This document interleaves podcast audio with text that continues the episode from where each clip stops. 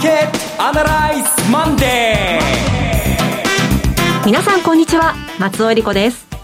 マーケットアナライズマンデーをお送りします。パーソナリティは金融ストラテジストの岡崎良介さん。毎日カーリング見てたのでなんか今日から 何見ようかなと思ってちょっとちょっとした空虚な気持ちになってますね、はい、虚脱感がありますけれども岡崎良介です。今日今日もよろしくお願いします、はい。えそして株式アナリストの鈴木一之さんはお電話でのご出演です。鈴木さん。あおはようございます。鈴木和之です。どうぞよろしくお願いします。今日もよろしくお願いします。この番組はテレビ放送局の BS1212 で毎週土曜昼の1時から放送中のマーケットアナライズプラスのラジオ版です。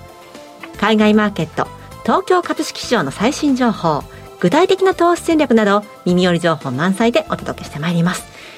えー、北京オリンピックね閉会式終わりまして、うん、そうなんですよ、えー、でもね終わったということは、はい、私たちはウクライナ情勢をいよいよそうですね。真正面に据えて、うん、相場のテーマにしなきゃいけないと、はい、えー、初日が東京で今日アメリカ休みなんですよね、はい、だから、まあ、売り物とかそういったものを一身に、えー、日本のマーケットが浴びることになってしまって朝から結構混乱が起きてますけども今日はこの辺りをえー、私の持ってる知識と経験を、まあ、フル稼働してですね、ええー、お話してみたいなと思います。はい。えー、日経平均、午前中は安値2万6549円まで、うん、まあ、結構下げたんですけれどもね、はい、今マイナス196円。ちょっと戻ってきてますね。とですね、はい、午後どうなっていくのか、早速今日もお話伺っていきたいと思います。この番組は株365の豊トラスティ証券の提供でお送りします。今週のストラテジーこのコーナーでは今週の展望についてお話しいただきます。はい、その私の唯一の経験というのが、はい、1990年から91年にかけて起きた湾岸戦争というものなんですね。でこの時も私はファンドマネージャーをを担っておりまして、で、本当に一番若くて、うん、一番元気で、それこそ48時間ぐらい寝ないでも平気だったぐらいのですね、うん、本当にバリバリ働いてた頃なんですけれども、で、当時アメリカの債券とかドル円とか、やっぱり結構主たるものをやってましたので、はい、えー、昨日のことに覚えています。で、我が戦争について簡単に振り返ると、1990年の8月の2日に、8月の2日に突然、当時のイラクの、えー、フセイン大統領がクウェート、お隣の、えー、クウェートに侵攻したんですね。で、クウェートの先にはサウ、先にはサウジアラビアがあって、どちらも、えー、アメリカと強いタイプ、パイプっていうか、アメリカと強い関係を持っていて、で、まあ、アメリカに対する侵攻と同じ意味だということで、世界中が凍りついたんですね。で、えー、8月2日に侵攻して、そのまま選挙を続けます。で、その後、それを押し戻すために、多国籍軍というのがですね、あの、戦うのが、えー、翌年91年の1月17日なんですよ。1月17日の未明、えー、バグダッド時間の朝なんですけれども、バグダッドに空爆を開始するんですけどね、この時、えー、世界の株式市場と世界の債券市場と世界の為替市場が一一気にというか、一手に集中的に売買が集中したのが日本のマーケットだったんですよ。はい、日本のマーケットしか空いてませんでしたからね。で、当時 CNN で、えー、流される初めて劇場型の戦争っていうのを経験したのはそこなんですけども、それを見ながら、えー、みんなは大騒ぎをしていて、で、戦争の方は1月17日の空爆から一挙に、えー、デザートストームっていう砂漠の嵐作戦っていうのが遂行されて、えー、2月の28日には、にはクウェートが解放されてですね、戦争はあっという間に終わるんです。で、この間、マーケットがどんな風に動いたか、えー、一言でちょっと説明できないんですよ。はい。どう、一言で説明できないかというと、進行した瞬間にえらいこっちゃといういうわけで株が下がります。金利が上昇します。で、原油が上昇します。ビックスが上昇します。まあこういう混乱、カオス的な動きになるんですね。で、しかしその後、占領が止ま終わったところで、一旦これマーケット落ち着いて、そこからリスクオフが始まるんですよ。リスクオフが始まるっていうのはドルが売られて、えー、株が相変わらず低迷して、金利は低下するんですよね。要するに、あの、このままじゃ景気が後退しちゃう、しちゃうからということでですね、金融緩和しなきゃいけなくなるだろうみたいな話ですね。で、そこから典型的なリスクオフ相場が続くんですね。ところがですね、その後、これはおそらく調べてみないとわからないと思うんですけども、もう一回相場は、え第2章といいますか、うん、まあ、最終章に向かうんですが、それは何かというと、え国連がですね、11月の29日から1月の15日の間を、えー、撤退期限と名付けて、はい、クウェートに撤退するようにまあ、えー、決議してですね、公式なですね、メッセージを送るわけですよ。11月の29から1月の15日まで。91年の。で、1月の15日を過ぎたら、これは何を意味してるかっていうと、1月の15日を過ぎたら、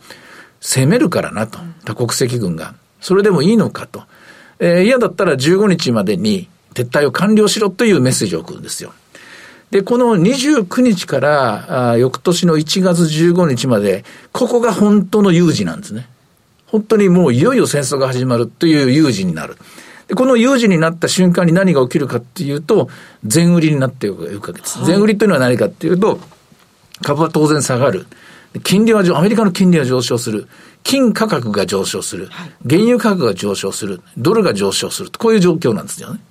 で、そして、えー、15日、期限を過ぎても、えー、クウェートが出ていこうとしない。で、固唾を飲んで見守る。そして17日の朝、えー、東京市場、多分あれは確か8時ぐらいだったと思いますけどもね、CNN でニュースが入ってきて、えー、空爆が始まってる。で、それを我々は見ながら、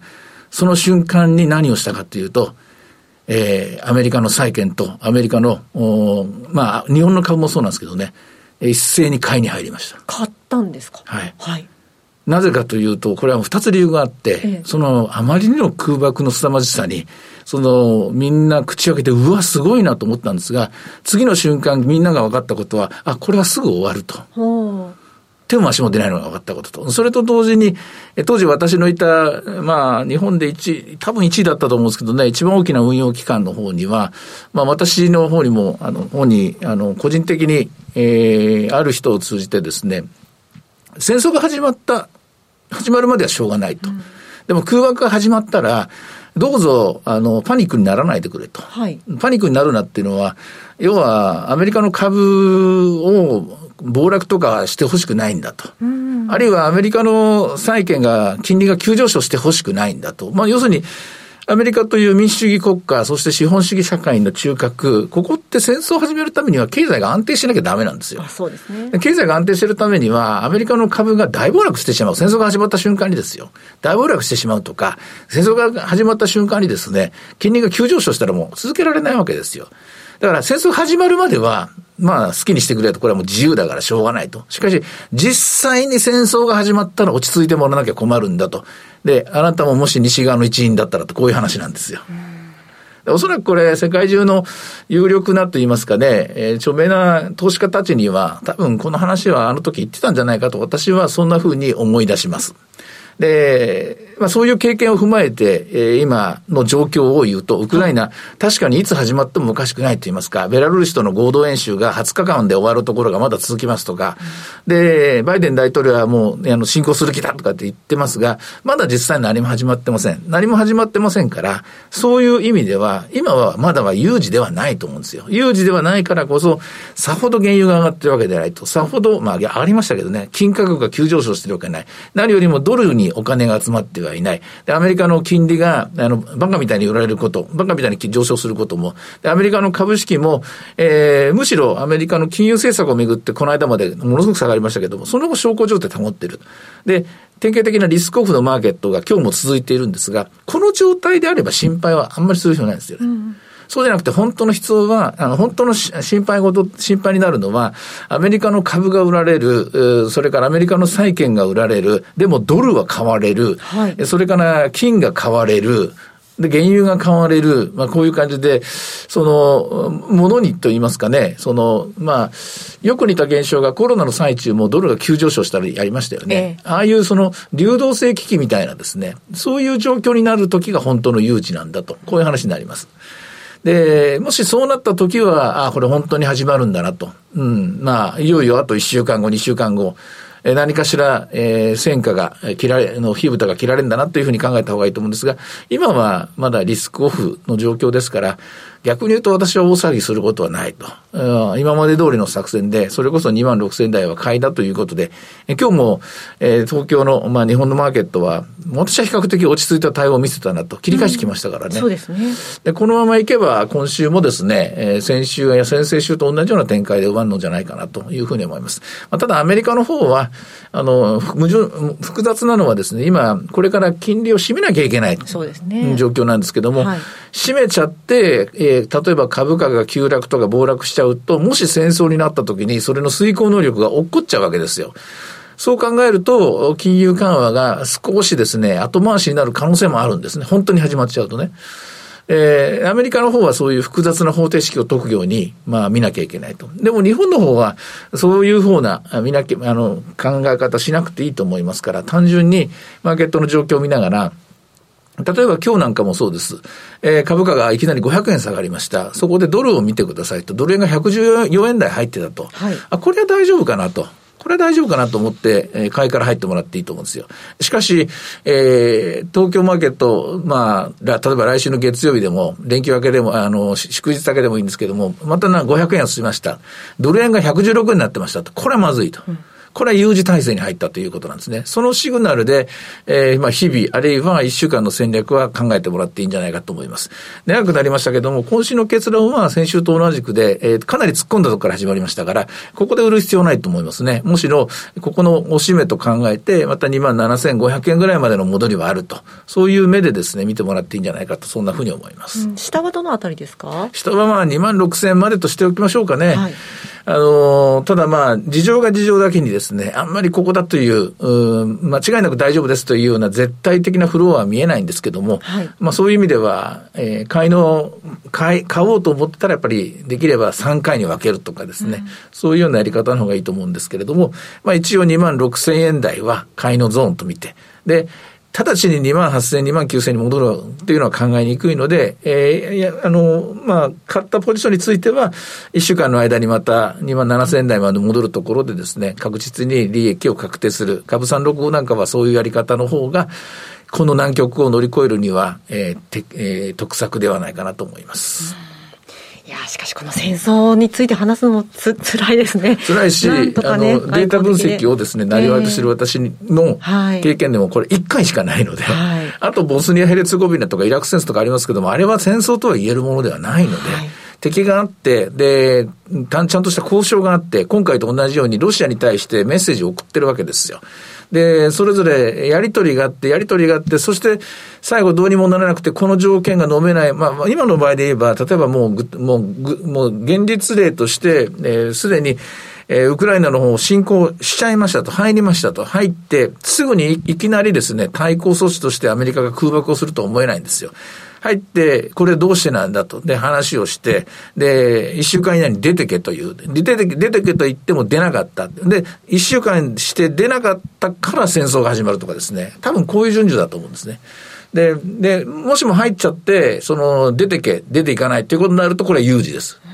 で、戦争が始まったら、今度はもう、あの、始まったモードで、我々は、あの、その、主義主張思想はともかくとして、アメリカにボロボロになってもらっちゃ困りますから、あの、それこそ遊びでアメリカ株をショートするとか、遊びでアメリカ債券をショートするとか、もうしちゃダメだと思うんですよね。その応援しなきゃいけませんからね。それはまた違うモードになるんだと。というふうに私はまあ前回の湾岸戦争で学びました。ね、なんとかあの外交的な方で解決、回避してほしいなと思うんですけれども、はい、さて、鈴木さん、はい、鈴木さん、今週のマーケット、どんなふうにご覧になりますか？今週のマーケットもそうなんですが、先週が、まあ、決算発表がひとまず終わって、はい、で日経平均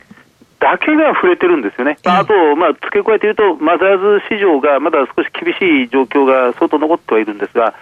その株価指数でこの表現される、例えば先週の今日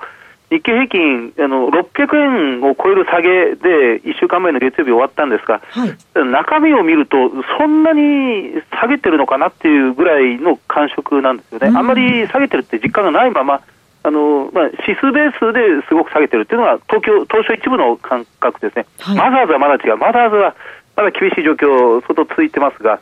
あのそれが結局先週1週間ずっと続いていたと、やっぱりあのグロース株、まあ、相当高い評価されていたところが、まあ、半導体株やその電子部品のところが、日経平均を今、下に引っ張ってしまっていて、うん、個々の銘柄では、まあ、やっぱりバリュー株って一言で言ってしまえば、あのあんまりこの生産性がないんですが、やっぱりあのバリエーションのしっかりした銘柄というのは、あんまり売られていないですね。うん、あの具体的に言えば、その小糸製作所もそうでしたし、はい、まあ、ドド、まあ今日も好き嫌いありますけど、ドド、えー、3092とかですね、松本清、松清、ここからあのホールディングスとか、3088とかですね、あの一つ一つはあまり動揺していないなっていうのが今のマーケットですね、うんまあ、一つ一つをちゃんと見ていくということが大事な状況にあるようですね。と思いますね。ねはい、はい。さあ、では、今日の株三六五の動きを見てみましょうか。はい、えっ、と、朝方は先ほどの話の中でも出てきましたけども、えー、ちょっとびっくりするような展開だって、だったんですね。はい、2万6654円まで下がったんですが、今は戻って、えー、高値は2万7000飛び96円まで、現在は2万7000飛んで53円で取引が続いています。はい。さて、いろいろ展望していただきました。今週末土曜日には午後1時から放送します。マーケットアナライズプラスもぜひご覧ください。また、Facebook でも随時分析レポートします。以上、今週のストラテジーでした。ではここでお知らせです。株365の豊かトラスティ証券より、マーケットの専門家が出演する動画コンテンツの情報です。豊かトラスティ証券では、投資家の皆様の一助にと動画コンテンツの充実を図っています。鈴木和之さん、岡崎良介さんなど、スペシャリストが株式や為替、商品マーケットを解説する動画をタイムリーにお届けしています。さて、こちらでアーカイブ動画配信中の鈴木さん、最近の株式市場の注目、どんなところでしょうか？あのやっぱり企業経営者が、今のマーケットもそうですが、難しい判断を迫られてるんですよね、はい、それでも経営をしっかりしなくちゃいけないっていうので、まあ、かなりあの長期、中期にわたるまあ、詳細な経営計画を次々に出してきていると、そのあたりの評価というのは、これからゆっくり時間をかけてなされていくんじゃないかなと思います。はい。鈴木さんや岡崎さんの動画コンテンツをご覧になられたい方は、豊かトラスティ証券のウェブサイトから投資情報の豊かマーケットを開き、ひろこのスペシャリストに聞くからご覧になりたい動画をクリックしてください。また、こちらは YouTube からも検索可能です。充実したラインナップのアーカイブ動画をご覧いただき、さらにアンケートにもぜひお答えいただければと思います。さあ、今すぐ豊かトラスティ証券の YouTube チャンネル、豊か TV を検索。以上、株365の豊かトラスティ証券から動画コンテンツの情報でした。フォロワーそれでは参りましょう。今週の鈴木さんの注目企業です。あの住友林業です、はい、銘柄コード1911の住友林業です。あのまあ、この会社は12月決算ですので、あの一番最近、まあ、決算を発表したばっかりです。でもっと言えば、この会社はついこの間まで3月決算企業だったのですが、まあ、これを決算変更して12月決算にしましたので、はい、前年対比の数字っていうのはこれ、得られないんですね。ただあの、直近で発表した数字は非常に好調で、あの前の12月、去年の暮れに占めた決算は8か月決算だったんですけど、売上1兆3800億円、えー、営業利益が1100億円、で、えー、8か月対比で見ると、やはりこれは結構伸びてますね、あの一戸建て、戸建て需要がかなりその日本全国でも世界的にその強まっていると言われます。で今期の見通しは、まあ、これ12月決算に戻した形で今出してきてるんですが、えー、1兆、売上1兆5200億円、えー、10%の増収、で営業利益が1185億円で、4%の、まあ、増加で、えーまあ、過去最高益を売上利益ともに更新するという見通しにはなってます。はい。あのまあ、これ今回ああ新たな、うん、新たな以前の中期経営計画がちょうど終わったばかりのところで、で目標数字をあのこの大幅に増額して達成して終えたという形ですね、前期、前2021年12月期は8か月決算なんですが、3月決算の時に出してきた数字を、目標数字を上回って、えー、引けたと。まあ、引けたというか、あの、中期計画を終えたという形です。はい、で今回から、今年の12月決算期から新たな、えーまあ、長期の経営計画、2030年までの長期展望と、それから新たな参加店の中期経営計画を打ち出してまいりまして、えー、今、1兆5000億を超えたばかりの見通しを出した売上を、えー、3年後には1兆7700億円にしようと。ROE でいうと15%ぐらいまでしていこうという新しい計画を出しています。経常で1700億円ぐらい。で、えー、さらにその先、2030年までを見ると、まあ、売上の見通しはさすがに出していないんですが、その利益ベースで経常利益を2500億円ぐらいに、えー、持っていこうと。今、1100億円を、まあ、今期超えてくるという見通しを出しているものなんですが、それを2030年に2500億円まで引き上げる、2倍以上まで持っていこうという、まあ、相当野心的な計画を出してますね。であの日本国内は、まあ、去年はあのウッドショックなんかもありまして、はい、かなり、うん、資材価格も上がったりなんかしたんですけど、日本国内の住宅部門は、えー、売上で5000億円ぐらいあるんですが、これが、うんまあ、去年は8%伸びました。で海外がこの会社が非常に強くて、アメリカで展開していて、ワシントン州、それからユタ州、テキサス州、メリーランド州、でさらに海外企業を買収したので、全米14の州で、えーまあ、事業を展開していて、ここが、まあ、去年は大変良かった、6割ぐらい伸びた、アメリカ住宅ローンも低くて、えーまあ、消費意欲も好調、旺盛で、えー、アメリカの住宅市場が相当伸びた、まあ、これが今年も来年も繰り返されるとはさすがに、えー、住友林業側としては見ていないようですが、やはりアメリカを中心に海外で相当伸ばしていくということを計画の中に骨子として盛り込んでますね。